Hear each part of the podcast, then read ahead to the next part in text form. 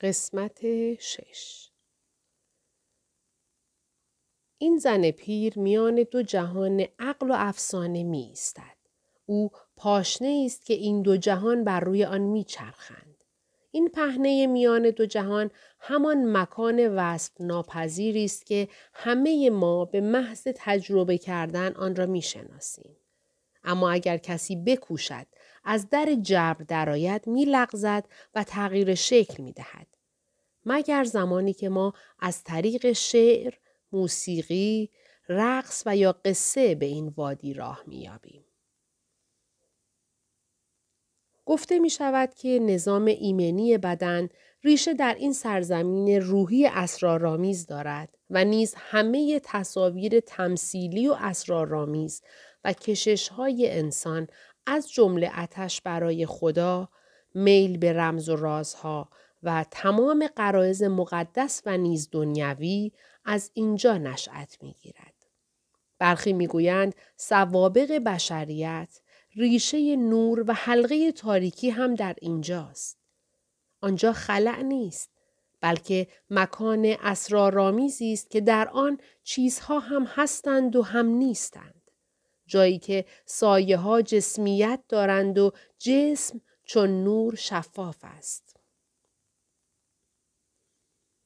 آنچه در مورد این سرزمین قطعی است این است که سرزمینی است کهن.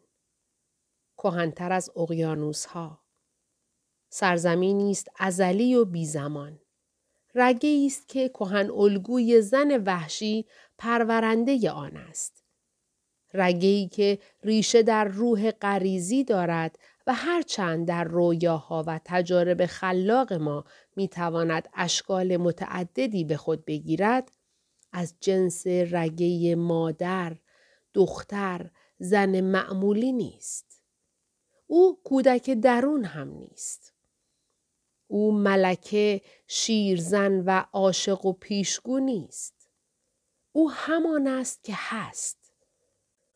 او را آنکه می‌داند بخوانید. او را ماده گرگ بخوانید. او را زن وحشی بخوانید. او را به اسامی والا یا به اسامی پست بخوانید. او را به اسامی جدیدتر و یا اسامی قدیمترش بخوانید باز همان چیزی که هست میماند. زن وحشی به مسابه یک کهن الگو نیروی بی همتا و بیکرانی است که انبوهی از عقاید، تصاویر ذهنی و ویژگی ها را برای بشریت حمل می کند. کهن الگو همه جا وجود دارد و با این حال به مفهوم متعارف قابل رویت نیست. آنچه در تاریکی می توان از او دید، لزوما در روشنایی روز قابل مشاهده نیست. شاهد حضور این کهن الگو را در تصاویر ذهنی، نمادهای موجود در قصه ها، ادبیات، شعر، نقاشی و مذهب می توان یافت. ظاهرا پرتو او، آوای او و عطر او باید ما را برانگیزد تا فکر کردن به مسائل سطحی و بیارزش را کنار بگذاریم و گهگاه همسفر ستارگان شویم. در قلمرو ماده گرگ جسم خاکی به قول تونیمافیت شاعر حیوانی نورانی است و نظام ایمنی بدن بنا به روایت قصه ها در اثر تفکر آگاه تقویت یا تضعیف می شود. در قلمرو ماده گرگ ارواح به مسابه شخصیت های داستانی ظاهر می شوند و صدای استورعی روح ژرف به مسابه شاعر و سروش غیب سخن می گوید. در این مکان چیزهایی که از ارزش روحی برخوردارند و زمانی مرده بودند می توانند احیا شوند. همچنین مایه اصلی تمام قصه هایی که تاکنون در جهان وجود داشته با تجربه یک نفر در اینجا در این سرزمین روحی وصف ناپذیر و با تلاش یک نفر برای نقل آنچه اینجا برای او رخ داده است آغاز شده است. نامهای گوناگونی بر این نقطه نامعلوم میان دو جهان نهادند.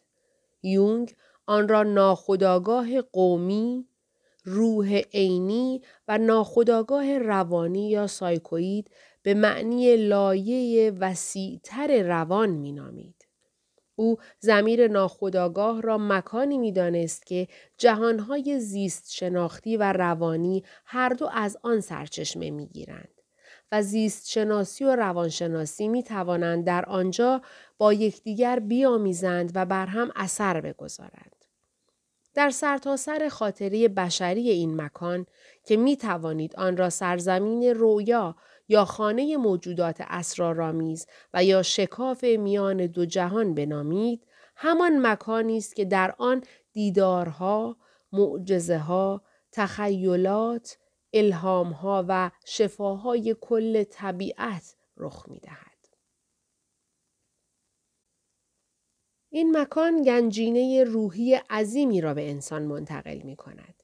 اما باید با آمادگی قبلی به آن نزدیک شد. چرا که ممکن است انسان وسوسه شود و در جذبه و لذت ناشی از حضور در آن غرق شود. شاید واقعیت موجود در قیاس با آن کمتر هیجان انگیز به نظر برسد. به این مفهوم این لایه های عمیقتر روح می توانند به دام لذت بخشی بدل شوند که افراد تلو تلو خوران و با عقاید ناپایدار و حضوری اسیری از آنجا بازگردند. اما هدف از رفتن به آنجا این نیست. هدف این است که شخص در بازگشت کاملا در آبهای حیات بخش و آگاه کننده شسته شده و یا قوطه خورده باشد. چیزی که پوست و گوشت ما را آکنده از عطر الهی می کند.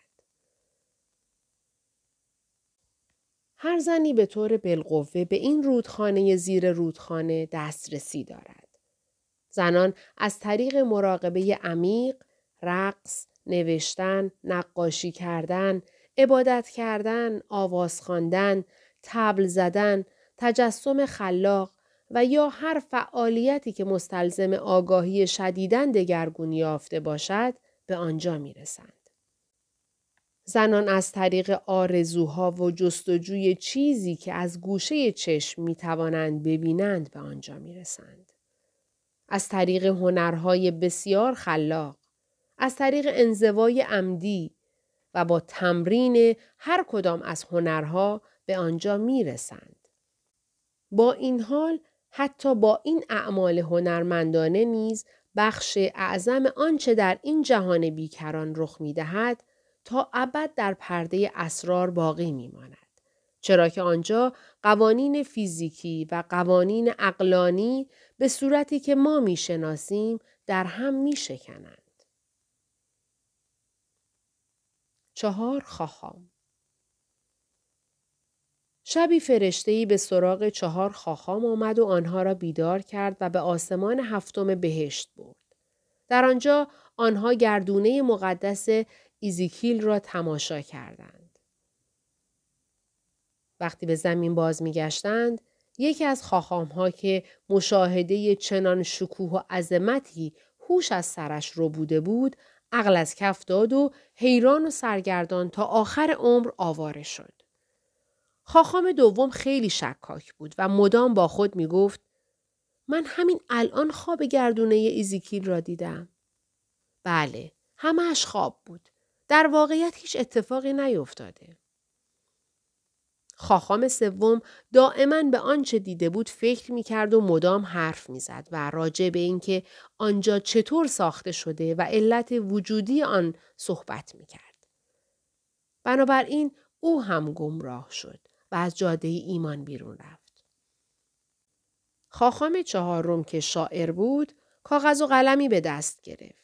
کنار پنجره نشست و در ستایش پرواز کبوتری در غروب خواب دخترش در گهواره و تمام ستارگان آسمان ترانه پشت ترانه سرود. از آن پس زندگی او بهتر از قبل شد.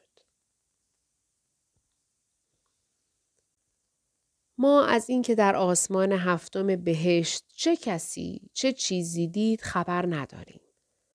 اما این را می‌دانیم که تماس با جهانی که زواد ساکن آنند ما را از چیزی ورای شنوایی عادی انسانها آگاه می کند و غرق احساس عظمت و شکوه می سازد.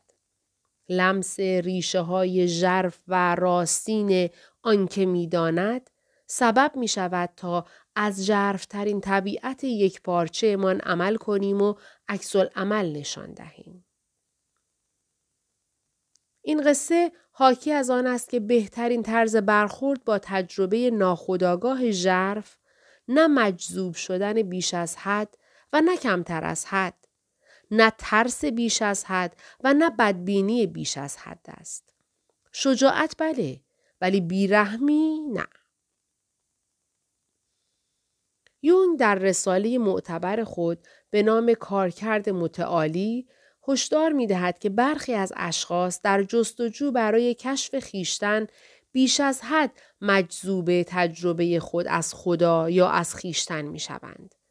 برخی به آن کم بها می دهند و برخی زیاد بها می دهند و آنهایی که برای آن آماده نیستند صدمه می بینند.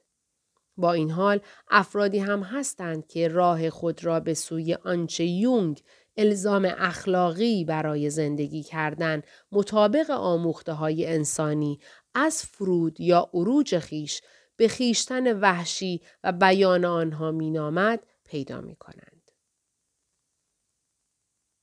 الزام اخلاقی که او از آن سخن می‌گوید به این معناست که ما مطابق اعتقادات خود زندگی کنیم. حال چه در باغهای سرسبز روح باشد چه در جزایر مردگان.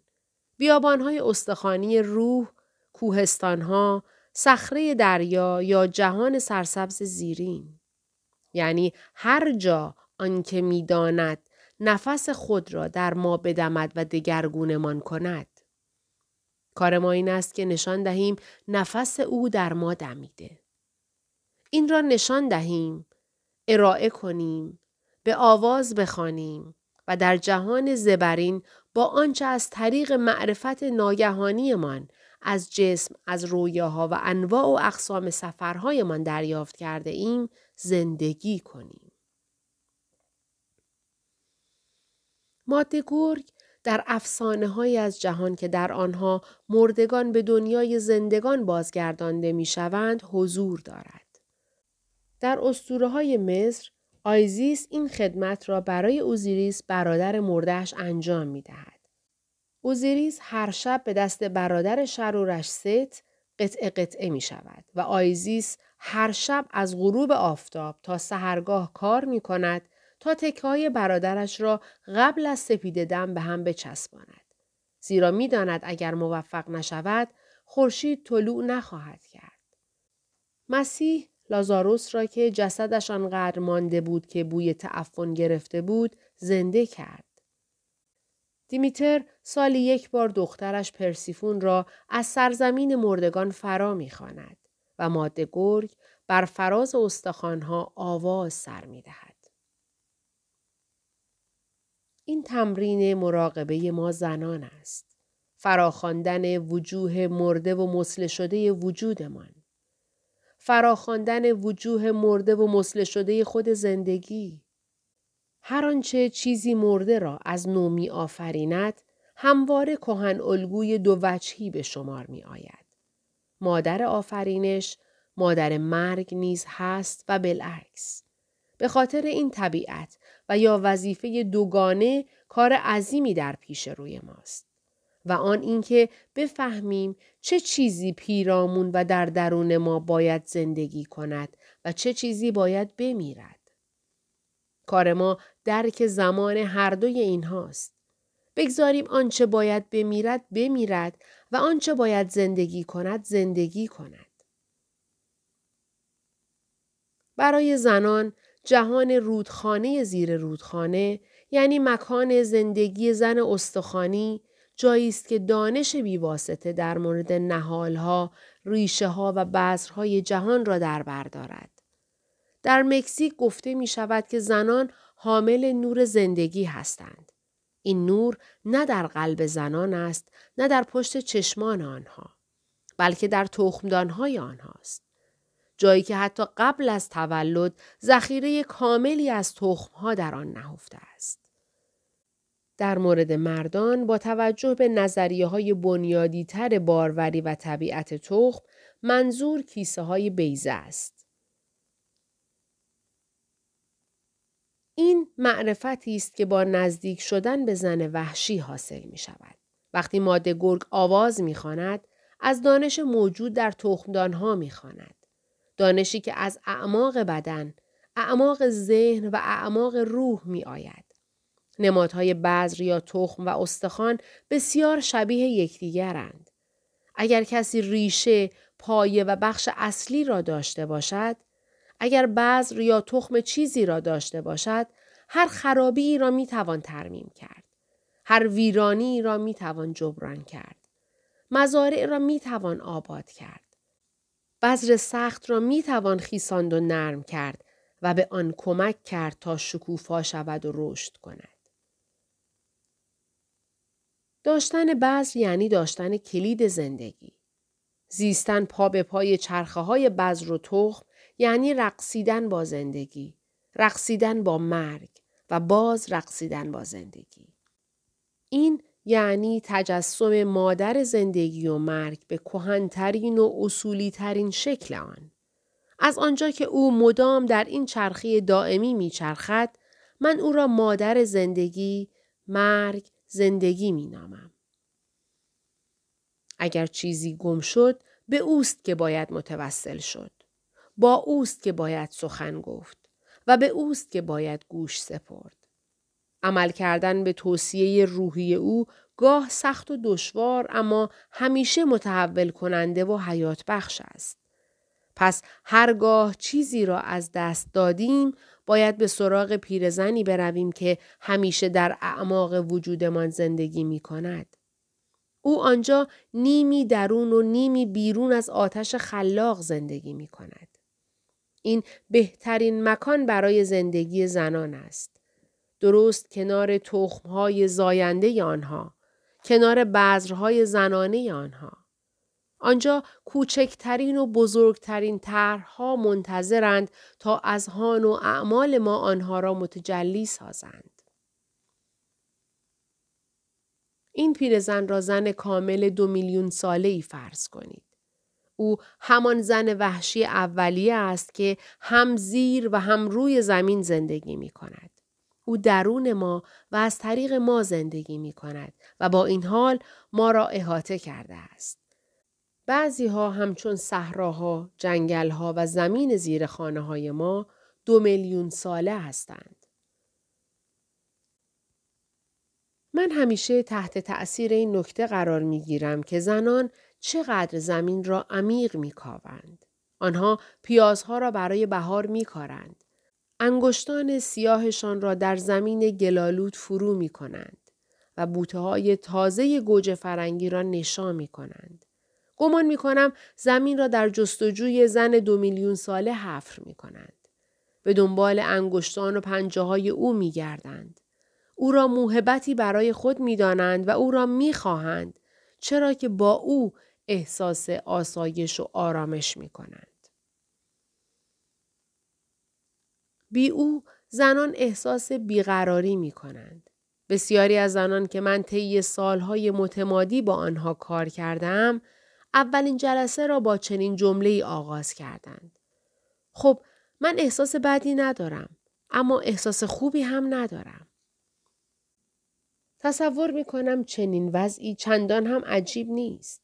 چون می‌دانیم این وضع به دلیل فقدان کود کافی است. و راه علاج؟ ماده گرگ. زن دو میلیون ساله را پیدا کنید. او حافظ چیزهای مرده و روبه مرگ زن است. جاده میان مردگان و زندگان است. او بر فراز استخوانها سرود آفرینش می سراید. زن پیر، زن وحشی، همان صدای استوره است. صدای افسانه است که گذشته و تاریخ کهن ما را می‌داند و آن را در قصه ها برای ما حفظ می کند.